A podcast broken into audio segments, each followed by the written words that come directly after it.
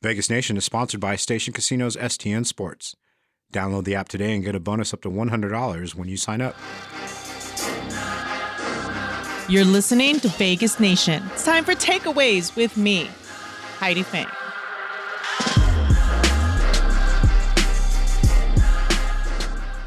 What's up, everybody? Welcome to the latest edition of the Takeaways podcast here, brought to you by the Las Vegas Review Journal and on VegasNation.com. We are presented to you by Station Casinos, STN Sports. Download the mobile app today. And joining me today, I have Matt Holder, who self describes himself as weirdly obsessed with football, silver and black pride. Uh, you could also catch him uh, from Bleacher Report and the Scout Academy. He was a graduate of there. So, SBNation.com with Matt Holder. So, Matt, thank you so much for coming on here and taking the time to join me today. Absolutely, Heidi. Thanks for having me. Appreciate it. I am super excited to have you. I loved uh, reading all of the different things that you bring insight to, particularly when it comes to the offensive line with the Raiders. You've done so much work on that and in depth. And as we know, there's been some movement with that. The Raiders getting their initial 53 man roster out, and Alex Leatherwood not a part of that. What was your initial reaction when you found out that Alex Leatherwood had been waived by the Raiders? You know, it's it's funny how the whole thing played out. You know, I felt like obviously there was some, you know, rumors and speculation going into the weekend, but then when I felt like when uh when Brandon Parker got put on injury reserve, I thought Leatherwood was going to be safe. And then on Monday, like the rumors about him getting traded or released just didn't seem to start. I'm like, this is not good. Um, obviously, ended up with him getting released and eventually picked up and claimed off waivers by the Bears, which helps the Raiders out a little bit cap wise. But I mean, it, it's it's frustrating because you go back and look at it, and you go back and look at the the Jon Gruden era as a whole and the Mike Mayock era, era as a whole, and it's nothing but first round reaches in the in the in the draft. And Alex Leatherwood is one that couldn't even make it two years. So I think that's yeah. kind of for me. It was just you know going into the draft. I think I talked about this on you know, on the radio the other day where I you we knew coming into the draft that Alex Leatherwood's problem were going to be in pass protection, and we knew he had X flaws, and in the NFL he had ended up having the same one. So it's frustrating for me to watch that and you know think about all the other draft classes and and see that um, them continue to make the same mistakes over and over again. But at the same time, it is nice to have the new regime and basically have them say that we're not going to keep make we're not going to keep uh, running the, uh, the uh, the definition of insanity right here and you know start start to make a make some changes and kind of send a signal to the locker room a little bit too that no one's safe and doesn't really matter where you get drafted. As to that, it's been kind of interesting to see the various undrafted free agents that have been signed to the Raiders roster. Which of those three, uh, four, excuse me, from Sam Webb to Luke Masterson, Darien Butler, uh, have you been most impressed with that you've seen come along with the Raiders? Um, I think this year it's been Luke Masterson. You know, he's a guy that was is uh his last year at Wake Forest ended up converting a linebacker from safety. So he's been learning a new position. You can see the coverage skills um in the preseason highlighted by that interception he had of, of Mac Jones, which was honestly probably one of the one of not even one of his biggest highlights in coverage uh this preseason. Kind of a little bit of a gift from Mac Jones there, but um, you know, I think just seeing him develop and seeing him grow and, you know, thinking about the potential he has, like I said, he's kind of still kind of learning the position, and we've already seen him play so well, and obviously play well enough to make the roster, which is uh, something he can hang his hat on. Um, definitely needs to get a little bit better against the run, a little bit stronger, but a great start to an NFL career that um, started as off as an undrafted free agent for sure. Right. Another guy that I've been curious with his trajectory is Jermaine Eluemunor, who has kind of bounced around. Josh McDaniels had some familiarity with them. In fact, before you answer that, let's hear from Josh McDaniels right now on his thoughts about Jermaine Eluemunor and how much he's developed. He didn't, you know, come to us as a rookie, um, you know, and and and get to develop underneath our system right away.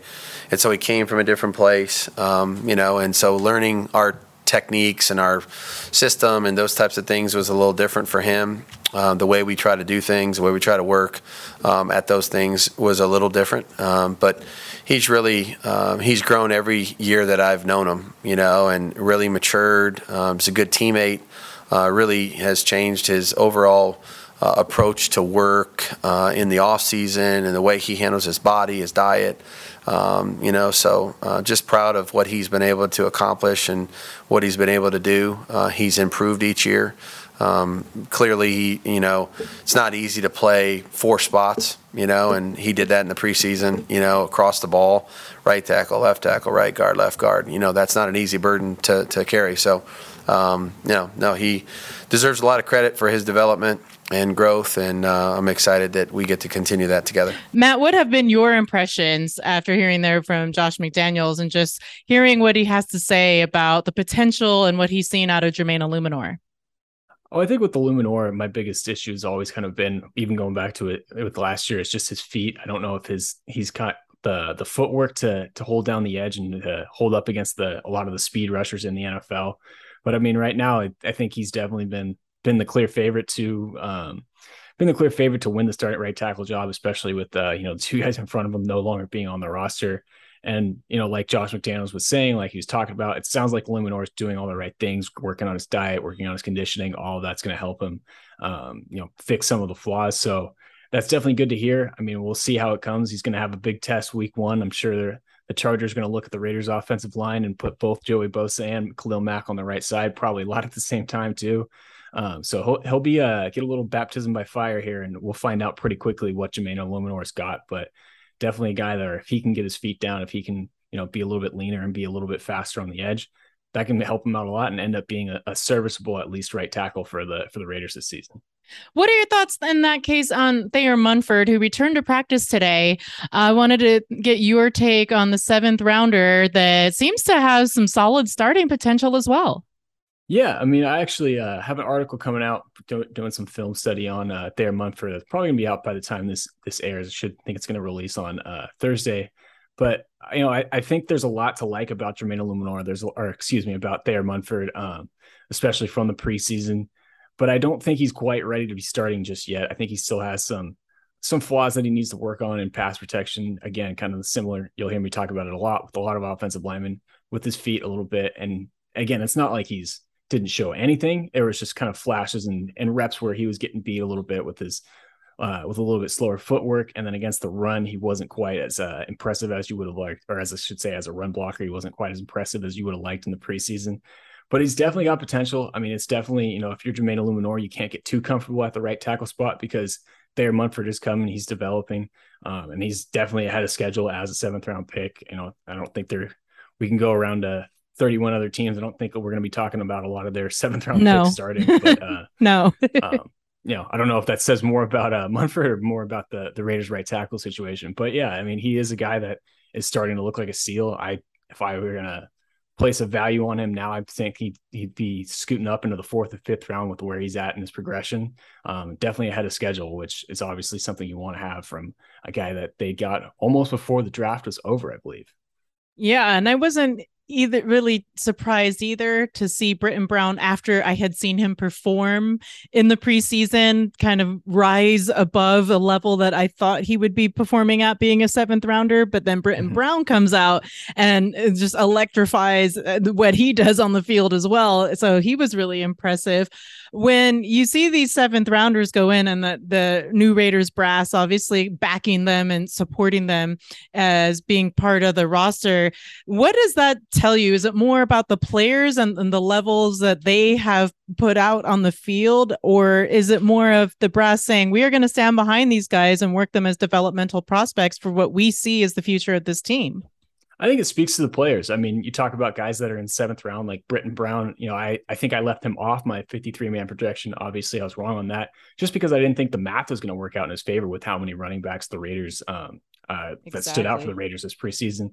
But I think it speaks to him because I mean, if you think about it, especially with the expanded practice squad ever since the COVID years, like there's been plenty of ways to to get a seventh round pick or develop a seventh round pick that doesn't include putting him on the 53 man roster. I, I mean, as great of a preseason as as Brittain Brown had, I still have a feeling he probably isn't going to get claimed off of waivers. Um, just because he's not as high profile of a back as you know some other guys like a guy like Alex Leatherwood who's a first round pick. Uh, but you know, again, I think that just speaks to speaks to how much he's grown, speaks to what he did in the offseason and the pre-draft workouts to really hone his game in and get better to be able to actually make the squad and um, be able and be in a position where, like he said, he can be developed, but he also doesn't have to do the, the typical development for someone who was drafted where he was, um, which is on the 53 man, get a nice little pay bump too, or keep your pay pay, I should say, and uh, uh, and all that good stuff. I think a lot of people were surprised by there being six total when you count uh, Jakob Johnson as well as the fullback being on that running back depth chart. So for you, who was the biggest surprise that you saw on this Raiders 53 man roster? Of course, it's kind of, you know, initial. They're going to make some changes. It'll be a fluid situation. But who for you was the biggest surprise? I think it's going to have to come down to two, and they're both DBs. The first one, and I'm probably going to butcher his name, so please correct me, Heidi, if I am. Is it okay. Isaiah Pola-Mao? Is that am I saying that right? Hopefully, I have it right. But gotcha. as far as I understand, it's Isaiah Pola-Mao. Gotcha, gotcha. Yeah, so glad I got that part right a little bit. But yeah, he was a guy that, um, not necessarily anything that he did wrong or anything. He just didn't stand out quite as much to me as I as uh, as someone who's going to make the roster. And I thought. Uh, Matthias Farley might get the nod over him. Ended up seeing from Vic, uh, Vic Tafur, the athletic, that Matthias Farley ended up getting injured, and that might have been what cost him the cost him the roster spot. So he was kind of definitely one of the bigger surprises to me. He was a guy I had pegged on the practice squad. And then uh, the other one I'd say would be um, Sam Webb, uh, just because of the way that all unfolded. The Trayvon Mullen uh, trade seemed to come out of just about nowhere. Everybody's focusing on what the Raiders are going to do with uh, with Leatherwood, and they end up trading their their starting corner. So I think I just didn't see him on the team again. Another guy where I didn't think the math quite would work out. So he'd be the two guys. Uh, those would be the two guys that kind of I was surprised by. Both guys again, like I said, I thought might be back on the practice squad. Just didn't think they would make the active roster. So definitely two two more guys that obviously did enough for them to feel comfortable getting rid of a couple of veterans. And you know, like you were talking about before, a great testament to both those guys for putting the work in. And as we start to look at what could start to happen with this roster, of course, there's time for the Raiders if they wanted to make their own moves. Would you anticipate at this point, with only eight offensive linemen in their depth chart, that you would be looking perhaps at adding another, maybe veteran right tackle or just more offensive line depth or help at this point? What do you think their next move could be eh, as uh, they start to look and sift through what they have on their roster? Um, I mean, uh, to be honest with you, I'm surprised they haven't already, even if it's not even necessarily one of the bigger names that we've been talking about before, talking about for most of the offseason and, and a guy like a Daryl Williams or anything like that.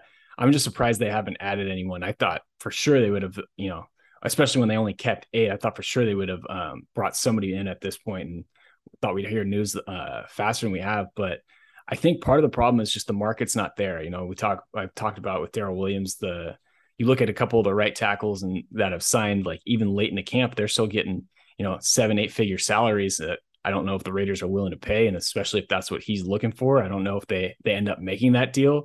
Um, and unfortunately, I didn't see too many guys that uh, got waived that were, you know, notable names that I think uh, would have, would come in and, uh, you know, can, can say if they'd be the surefire st- starter at right tackle anyway. So the market unfortunately has not been kind to the Raiders all offseason as it goes to the right tackle, whether it be in free agency or in the draft, which I guess you could say the draft was part of their undoing and getting me up the, the their first two picks. But yeah. I think everybody in America would make that trade for a guy like Davante Adams. But um, yeah, it's just been a tough offseason where it's been a lot of stuff where it feels like the cards just have not fallen in place for the Raiders this year so far. But hopefully Eluemunor and uh, like we are talking about our seventh round pick, um, uh, Thayer Munford can get the job done.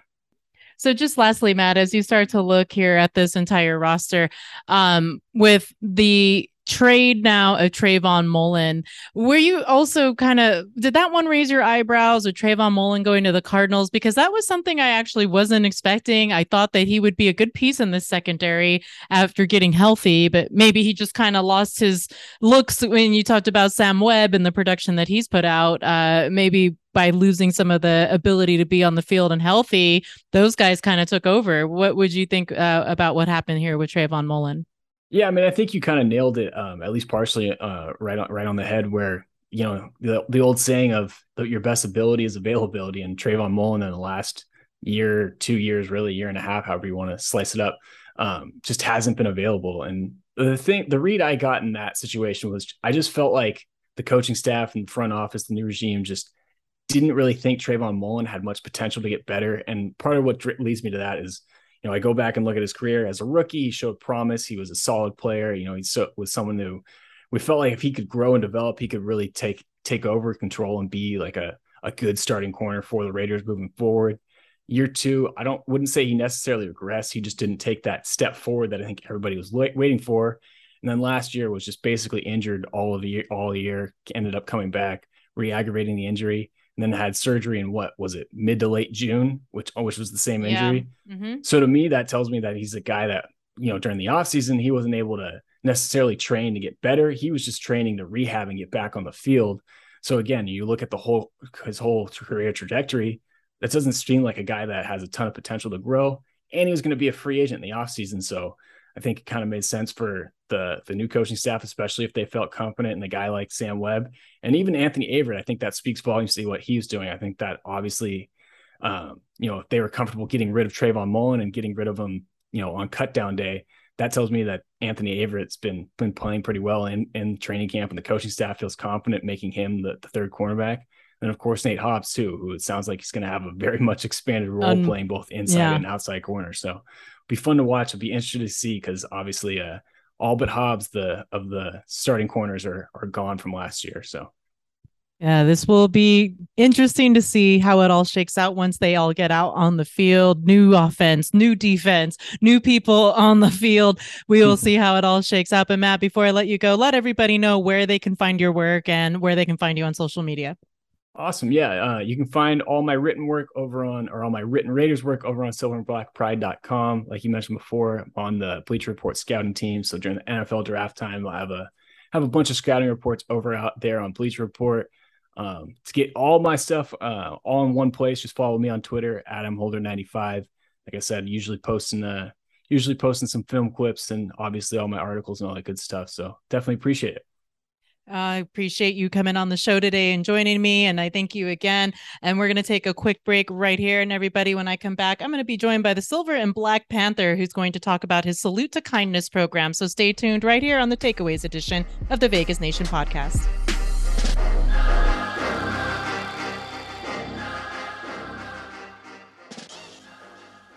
Locals know the STN Sports app is the most trusted sports betting app in Nevada. They have convenient sign up locations across Las Vegas. So download the STN Sports app today.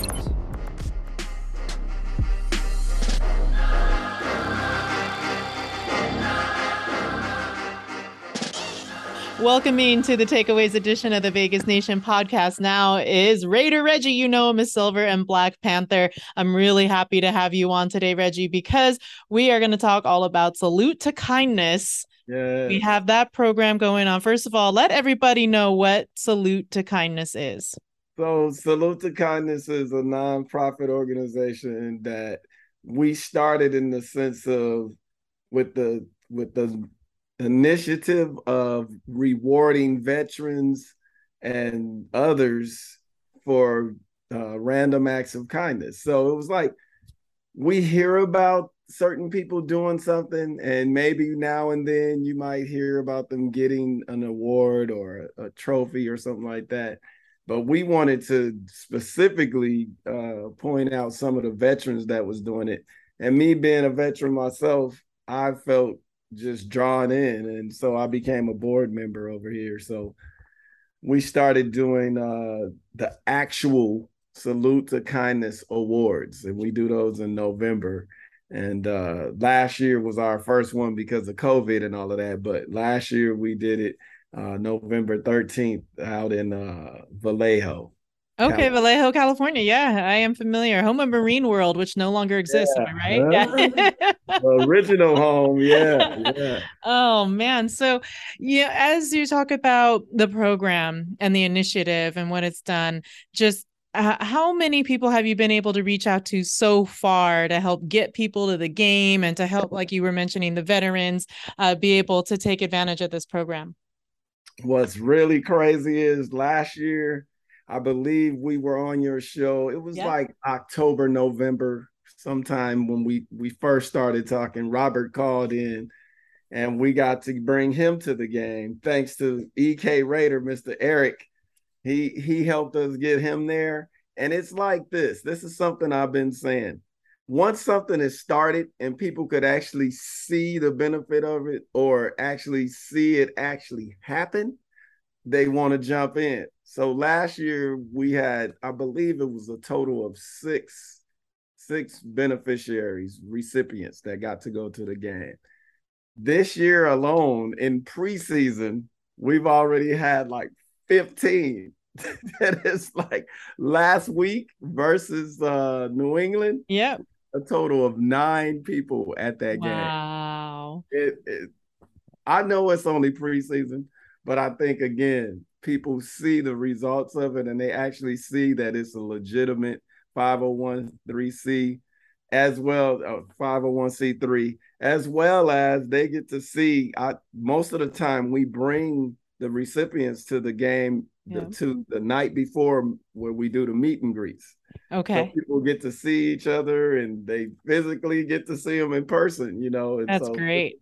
The recipient. So. Yeah. And this is something you spoke as being a, a co-founder. How um how did this program go from just being an idea to being founded? Who are you working with as well? So Mr. Reggie Simmons, uh, we have some board members, and I'm not the co-founder of this particular okay uh, nonprofit. I have my own called Be Kid Fit, and we'll talk about that another time. But um, myself and a couple of people here in Las Vegas are acquaintances of Reggie Simmons. Okay. And I was supposed to do some things with them back before COVID. And when COVID happened, of course, every everything that had something to do with large groups of people pretty much got canceled. So the idea behind Salute to Kindness was already established, and we were already trying to make some type of event. And the fact that I'm here in Las Vegas, I was like, I want to try to bring that here. I know it's headquartered in California, but since I'm here in Vegas, I want to try some kind of way to bring the same concept here. And I, I do a lot of work with veterans out here. Um, there's the organization called Forgotten Not Gone, and I'm pretty much with them 24 7. Whenever I can be with them, I'm out there. It's a bunch of veterans.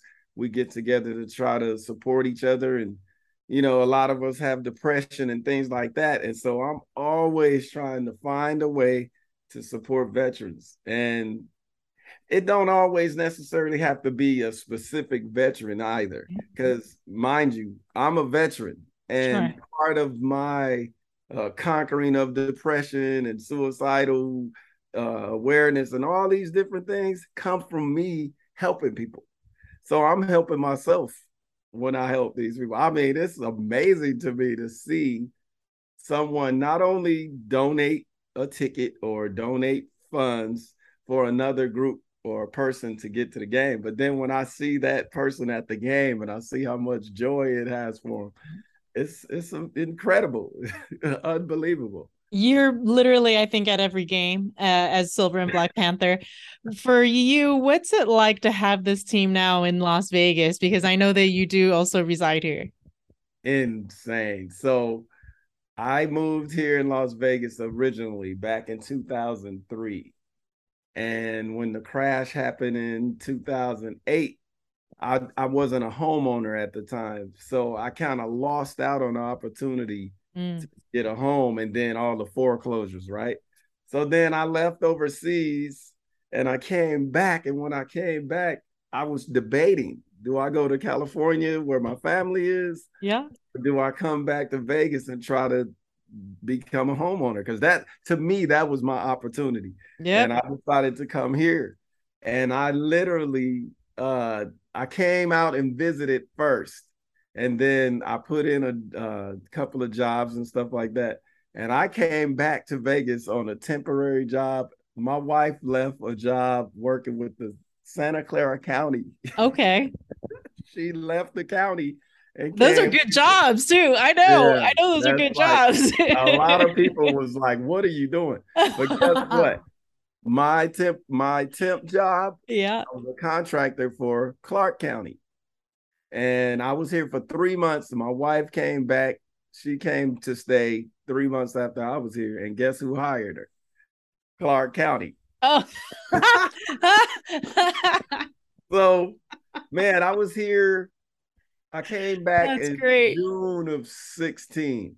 So you know the buzz was going that the yeah. Raiders going to uh, San Antonio or back to LA. And I was like, no. And man, when they announced they were coming to Las Vegas, I was already coming up with the character Silver and Black Panther before Vegas. But when they announced it, I went to our draft that we had back in 2017. Uh-huh. Silver and Black Panther for the first time in Las Vegas. People didn't know how to act really. They they didn't, you know, they didn't really take to it so quick. But man, since then it's been a hundred miles a minute.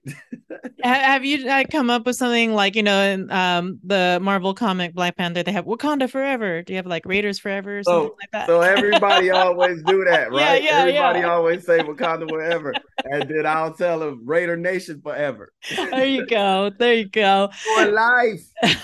right now, what is the thing you're looking forward to most when the Raiders take the field here at Allegiant, or even with the Chargers game on September 11th? Man, I, uh, un um, I I wasn't ready for the season to be honest. I had all these plans going out of town and stuff like that, so I won't even be here for the home opener.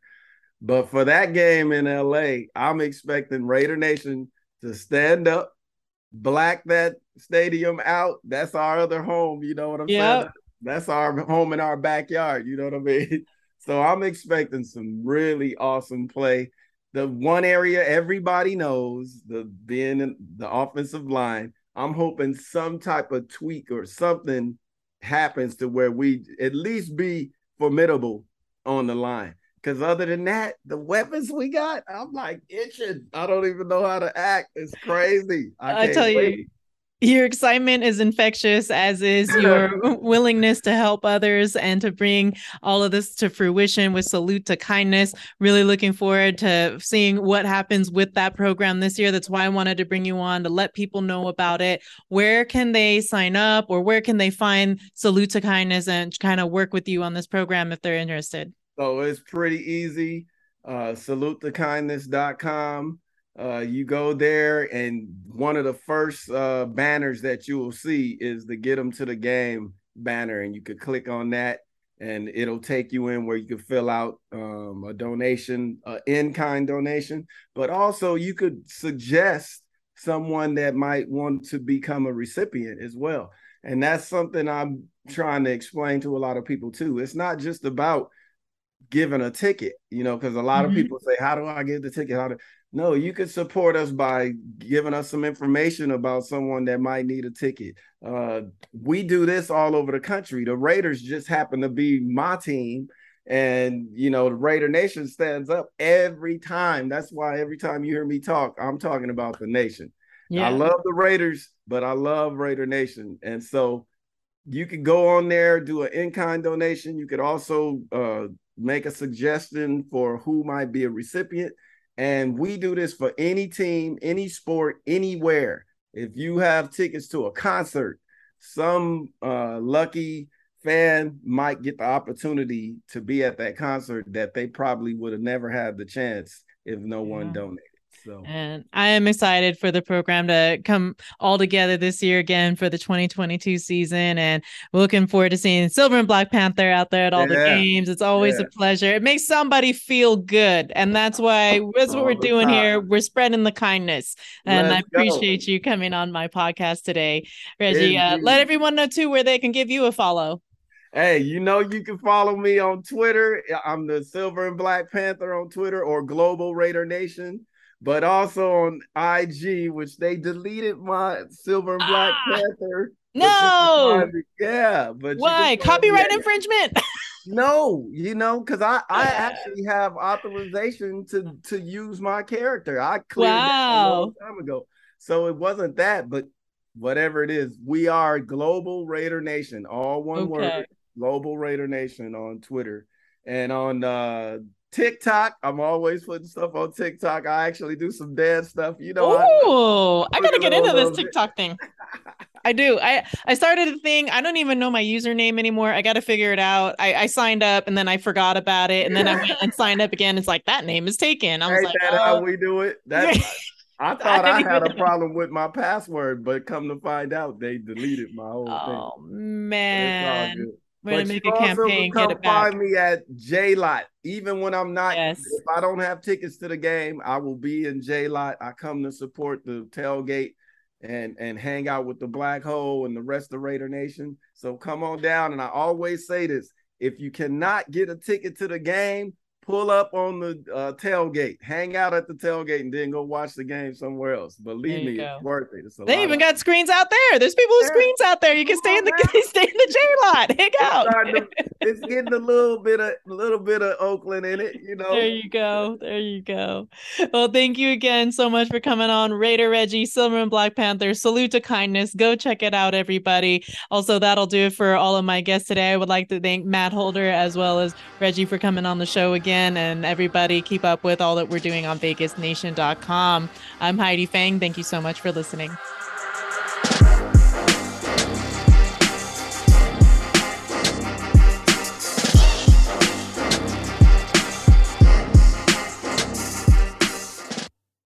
Locals know the STN Sports app is the most trusted sports betting app in Nevada. They have convenient sign up locations across Las Vegas. So download the STN Sports app today.